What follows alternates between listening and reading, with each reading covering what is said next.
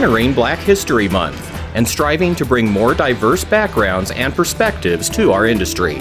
From the National Business Aviation Association, this is Flight Plan. I'm Rob Finfrock with your trusted source for the latest business aviation news and information. Throughout February, NBAA is celebrating Black History Month by honoring the contributions of African Americans to business aviation and our country's greater aviation legacy. Today, I'm pleased to welcome three individuals who each came to work in the industry in rather interesting ways, and who now are working to ensure similar opportunities are available to anyone seeking their career and their place in business aviation. We'll begin with Tanya Austin, Operations and Safety Manager for the Red Tail Flight Academy. I initially started traveling when I was 18 years old. Once I started traveling, I, I would frequent the airport and just randomly, an employee at an airline asked me if I would consider being crew. And I asked her what crew was. And once she explained it to me, I immediately applied to become a flight attendant. And that's where all of this started. I initially flew Delta mainline as a flight attendant and would eventually start working at an FBO to support my own flight training. For Tracy Carwile, Vice President of Global Sales and Inclusion for GGT Worldwide, her path into aviation started by helping out a friend. I was actually in nursing school and working at a local hospital downtown. And a friend of mine asked me, you know, to repay a favor that I owed her. And she was a receptionist on and off for uh, the Universal Weather and Aviation for several years while she was going through school. And found her dream job and you know i like to pay my debts. So i took on a second job for just two weeks as a receptionist for her. And as uh, you know the saying goes the rest is history. So i started as a receptionist and worked my way up for over 15 years on the business aviation side at universal my third guest today is Eric Wilson, who saw a television news report that inspired him to leave his data entry job to pursue an aviation career, and that led him toward his role today as an international captain for the Coca Cola Company. I came back home from work one night. I saw a Coast Guard rescue on the news. And the next day I ended up calling a recruiter and he gave me a 8-year plan of going to the Coast Guard Academy, doing a two year sea tour, and then two years at flight school to get wings and, and to actually start flying. So it took me a little bit longer than eight years, but I enlisted in the Coast Guard first. I went to the Coast Guard Academy. I was a uh, honors graduate in 2003. I did my sea tour aboard the Coast Guard Cutter Willow in Newport, Rhode Island. I did not go to flight school immediately after that tour, but I was assigned to the diversity, equity, and inclusion staff at Coast Guard headquarters. I did that for two years, and then I finally went to flight school. In flight school at the time, we had a huge push for fixed wing officers. And amongst the coasties, and I'm pretty sure everybody could relate to this, we had a little saying that uh, if you got fixed wing, you were going so others may hover. But I was a fixed winger and proud of it. And uh, I ended up flying the Falcon 20, the Casa 235, and the G5 and G550 in the Coast Guard. Eric, as you considered a possible career in business aviation, were there any aspects to that you found daunting? The jump was scary just because the service had taken care of so many things for me. I, I mean, I, I have been in the Coast Guard since I was 18 and I had flown Gulfstreams for the Coast Guard for 10 years with the 550, you know, uh, being the newest aircraft that I was flying. But I was going to Flight Safety International. I had been a master aviator in the 550, and that was through the service. So for me, it was like, well, hey, you have all this training. You're doing the exact same things that these corporate and business guys are doing. You're just doing it under a military hat. As a matter of fact, you're going to the, almost some of the same destinations. So, you know, you're still getting this international experience, this large cabin experience. And I bet you the schedule is pretty much the same as what you're doing now. And uh, that is what sold my wife and sold the family on it was, hey, y'all, we can get a job in business aviation. And essentially, we're doing the exact same thing we're doing in the service. We're just free of moves. We don't have to be moved anymore. So that was some of the things that kind of sort of calmed us down about it. And one of the things I, I love about working for Coca Cola now is Coca Cola just recently celebrated 70 years of its executive aviation and travel team. I am used to certainty and sure bets from the service. And Coca Cola was the easiest thing that I could do, convincing my family that it is the right thing to do for us to take this next step. Tanya, what concerns did you have about leaving the airlines for entering general aviation, and how did you overcome them? One of the concerns, just working at an FBO, uh, seeing nobody that really looked like me, there was the lack of diversity. Also, there's the cost of pilot training. That was a major concern. And then there's always, will I really understand and comprehend these concepts? Those were my major concerns. So, what I would eventually do, I, I just went into my savings and said, if you really want to do this, then you're just going to have to, you know, work with what you have. The lack of diversity, I just decided that once I got to where I was trying to be, then I will try to introduce as many people of color to this this industry that I could. So that's the only way I could overcome that. And the comprehension is just studying and learning, being in the airport environment, uh, taking on mentors. Those are some of the ways I overcame the issues and concerns that I had. Tracy, how about you? The first concern I had was, is this the place for me? Luckily, it was close to my physical home at the time, so it made, um, you know, juggling my schedule a little bit easier. But as someone without a lot of resources um, in their background and also paid for school and um, my career and you know helping other family members as well being a caregiver at such a young age in my early 20s which is not uncommon for a lot of my community. It really was is this the place where looking at what eric said longevity right? Is this somewhere where i think i could be for a while?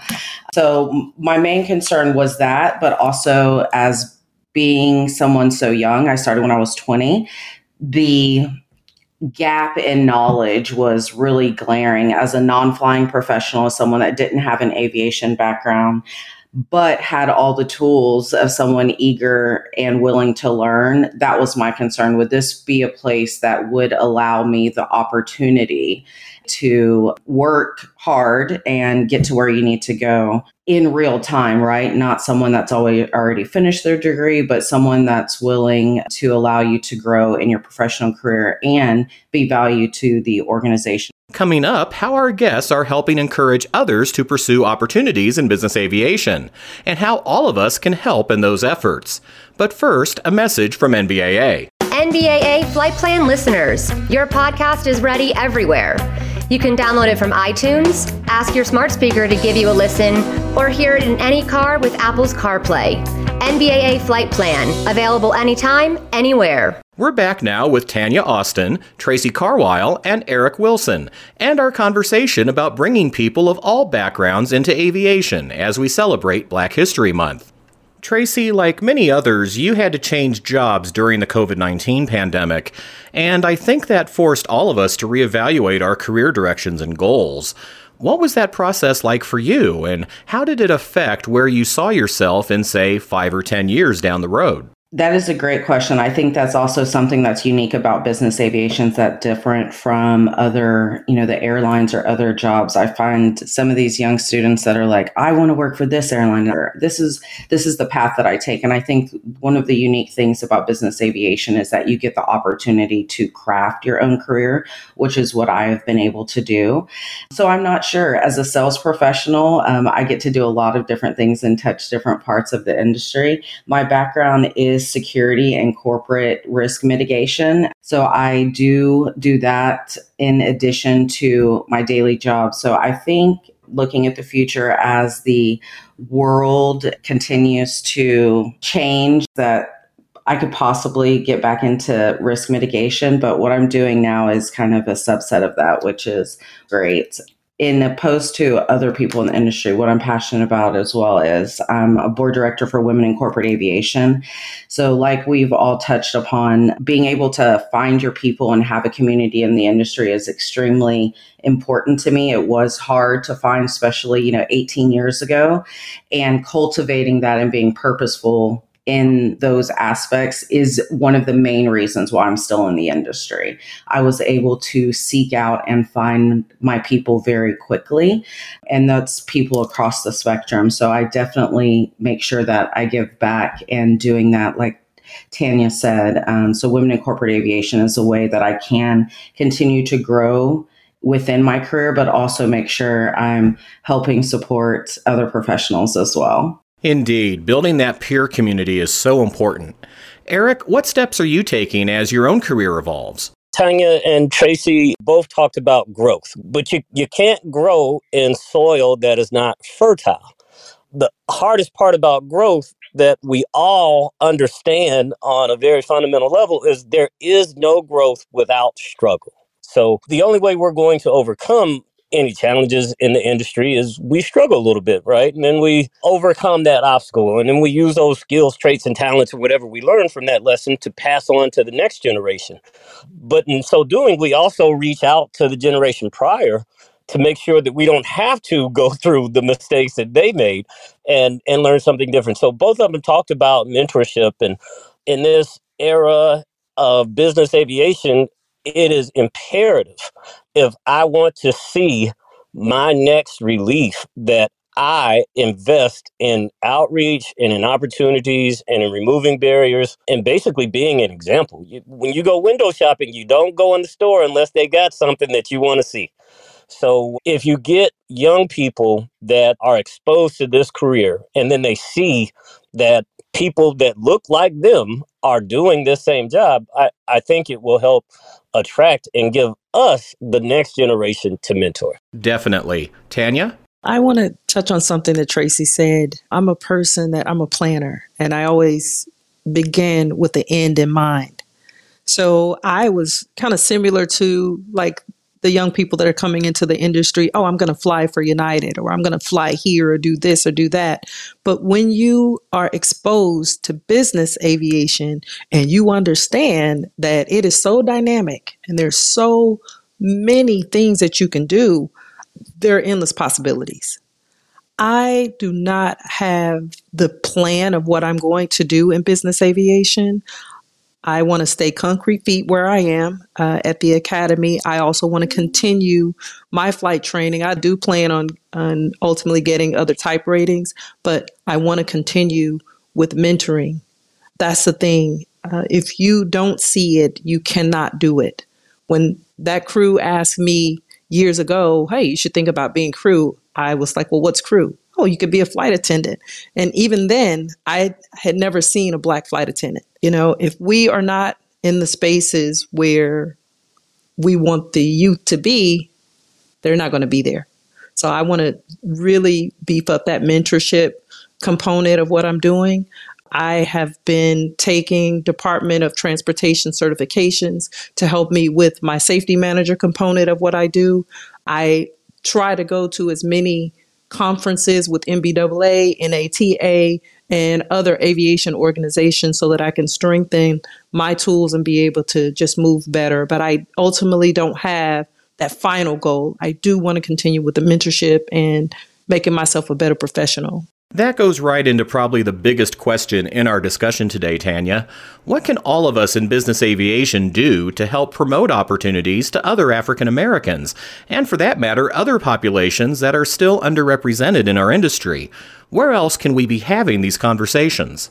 There are the obvious go tos, uh, such as social media, different community centers, colleges, high schools, different trade shows. You could, but I think that you need to even go further, go into the communities. Some churches have a robust uh, community outreach. There are a lot of different components. I think that there should be some advertisement there. Uh, I think that there are a lot of civil aviation organizations. Some of them are, or GA, like a, a Tuskegee Airmen or Black Pilots of America. But you also have uh, OBAP, Organization of Black Aerospace Professionals, or Sisters of the Skies, where they deal with all aspects of aviation. I think that business aviation needs to do more moving into those spaces and advertising because a lot of people they'll know okay i can go and join the military and i can go and fly or i can go work at an airline and i can fly but they don't think about uh, being maybe a, an aviation attorney. Uh, they don't think about being an architect that designs airport, or they don't think about all of these other emerging technologies or cybersecurities as, as pertains to aviation. You need to go into all of these spaces so people can see the options that are there.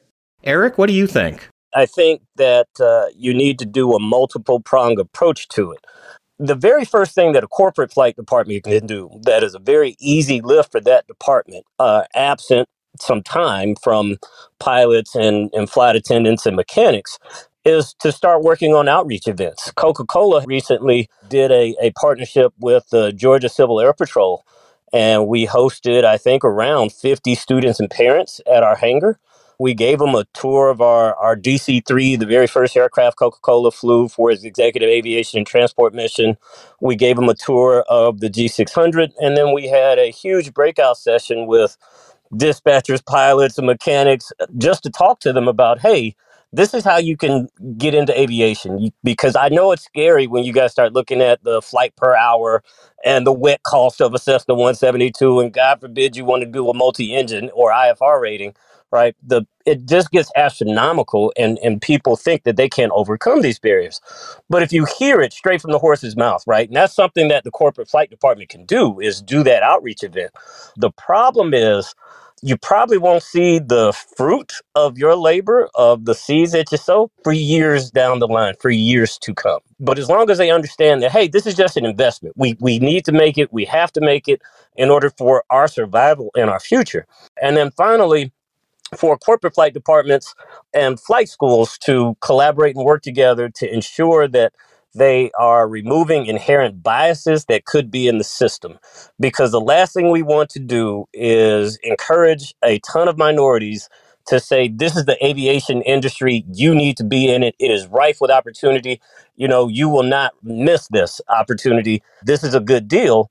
And the soil that they come to is not fertile for their growth so glad you brought in the inclusion aspect. That is what I'm passionate about. I give a lot of my time outside of, you know, my day to day and my corporate job and the academia around inclusion. And it's not just because it's a moral thing. It's scientifically proven, it's data driven that the more inclusion, the more ideas, the different backgrounds, the better performing and high performing your teams are going to be, right? So, what does that look like? It looks like a psychologically safe environment for everybody that works on your team, no matter if they're in the headquarters, they're in the uh, hangar, or they're on the flight deck. So, I think that's extremely important. I am a vice co chair for NBAA's Diversity, Equity, and Inclusion Working Group with uh, Jennifer Pickerel and Kenneth Morris. And we are extremely passionate about continuing to put out education in the industry currently to make sure corporations are up to speed. Especially uh, with the new generation and expectations of the workforce, to make our workplaces more inclusive and again psychologically safe. So people of all different backgrounds can be part of the team and high performing. So i think that's extremely important. I think nba is doing a great job leading that. I think there does absolutely need to be more. It is going to take individual corporations investing in their long-term goals and investing back into the community. Over the last couple years especially since covid and heightened awareness on social justice reforms i've seen quite a few business aviation companies really step in and invest long term either in intern externships and scholarships to do more at times it does seem like the pipeline is far away because we are talking about the new generation, but there are thousands of people in our industry right now that need that support as well. So being able to invest in the current pipeline that can provide immediate returns is extremely important. Tracy, you mentioned working with women in corporate aviation, and I understand you also speak regularly with students about aviation careers. As Tanya so astutely mentioned, the next generation absolutely does not know about business aviation. I'm on the advisory board for Texas Southern University. It's a historically black college and university in Houston, and they have a flight program and they have made leaps and bounds improvements. But I in to the class to speak about business aviation. Out of the 92 people, one person knew what business aviation was. One so those those are horrible horrible stats. So I'm I'm making sure at the local level that I can give one-on-one time as well and just be a conduit of knowledge and information and a connector to business aviation and to the MBA group. And then lastly, what we've seen with the FAA over the last year, I have been extremely pleased with. I mean, they just held a HBCU FAA day specifically for uh, historically black colleges and universities. I believe there's 11 different flight programs currently for HBCU colleges. So I am very encouraged to just acknowledge and provide access to business aviation. And I think more of us that have a little bit of time getting in step with our political and local groups to advertise that and put a different face and a different conversation around business aviation, supporting people that are currently in the industry, making sure everyone, not just flying professionals, can, can continue to stay, giving back, and then also the political aspect where we can use our voice um, and provide a little bit more leadership in some of those rooms that we're in. Definitely. So, we've looked at this from the industry side and other perspectives to bring more people from diverse backgrounds into the industry. Tanya, what advice would you give to those who might feel they're on the outside looking in on these potential opportunities? First of all, I would say go for it.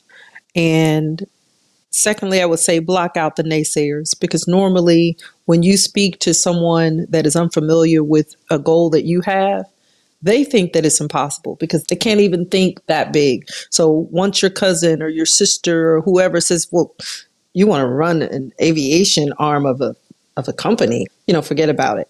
You need to block that out. Also, you need to network as much as you possibly can and volunteering. I have learned so much and been able to help other people, and it actually helped me more when I volunteered. I, I volunteer with several different organizations, and I would say be present, be prepared. Eric said that he had an eight year track. And it took a little bit longer than that, but look at where he is now. This is the long game aviation. No matter which avenue you decide to take, you need to be invested, be present, and just be ready to roll up your sleeves and work. A lot of people may or may not know about the Tuskegee Airmen and their contribution to this country with their World War II efforts. A lot of people don't know that the very first winners of the real life Top Gun contest were Tuskegee Airmen. There was a pilot shortage back in World War II, and the country was faced with little choices. So they eventually went and, and selected the Tuskegee Airmen.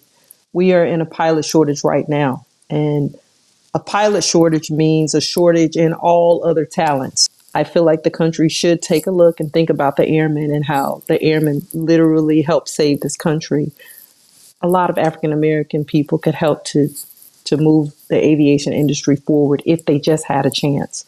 Indeed. Tracy, what advice do you have? The first thing I would do is ask for advice. I think that is that's the best. Ask how you can help, ask for advice specifically and stick to your word, right? We're we are only as good as our word. So if you're going to do something, do it. If something takes 2 minutes, take the 2 minutes to do it. I think that's huge especially when you're starting anywhere new.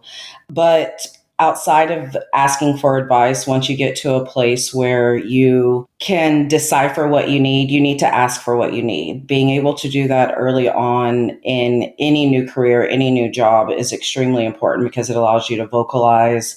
And um, there's some internal work that goes on there, right? That you've actually put some time into what you need, whether it's the project, whether it's um, how to move forward, how to grow, but being able to vocalize and do that across the spectrum in your organization is extremely important. Being able to ask for advice when you need it, ask for help, and then uh, ask for what you need is huge. Um, to be able to do that, though, some people don't naturally have that skill, right? Or some of us need to sharpen that skill. I would say by leaps and bounds, the best thing I ever did my entire career, and I say this all the time, was joining Toastmasters.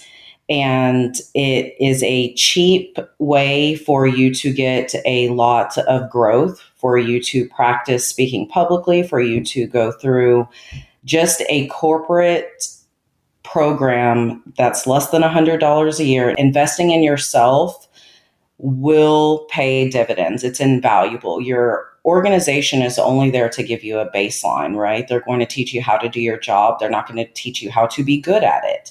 Those are things that you're going to have to work on yourself. And the second thing I always ask people is what book are you reading? I think it's extremely important to always continue to invest in yourself. And our industry is ever changing and we need to be adaptable and agile. I think it's important to be purposeful in it whenever you start to see some of that investment paying off, like your hard work and your studies, when you get into the workforce.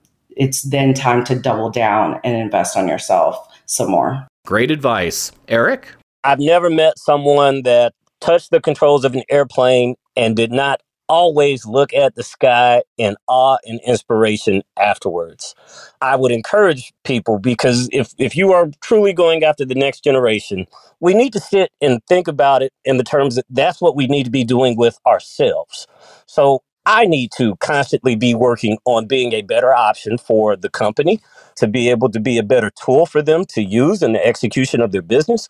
But at the same time, the company has a responsibility to me to constantly be my best option. So I am not going out to the majors or worried about my pay or worried about my quality of life. Those are the things that they need to do. So I look at them and say, yes, business aviation remains my best option. So I think if we can all realize we're only as faithful as our best option and continue to work on being the best thing possible, the best version of ourselves, we'll all get there eventually. Be sure to follow NBAA online and on social media as the association continues to mark Black History Month throughout February. And to learn more about the association's efforts supporting diversity, equity, and inclusion throughout business aviation, visit nbaa.org forward slash diversity. And that's the latest from the National Business Aviation Association. Remember, you can subscribe to all Flight Plan episodes at Apple Podcasts, Google Podcasts, and Spotify, or wherever you find your favorite podcasts, including by asking your virtual assistant or connected device. Of course, you can also download Flight Plan directly from NBAA.org. I'm Rob Finfrock. Thanks for listening, and be sure to join us next time for a new episode of Flight Plan.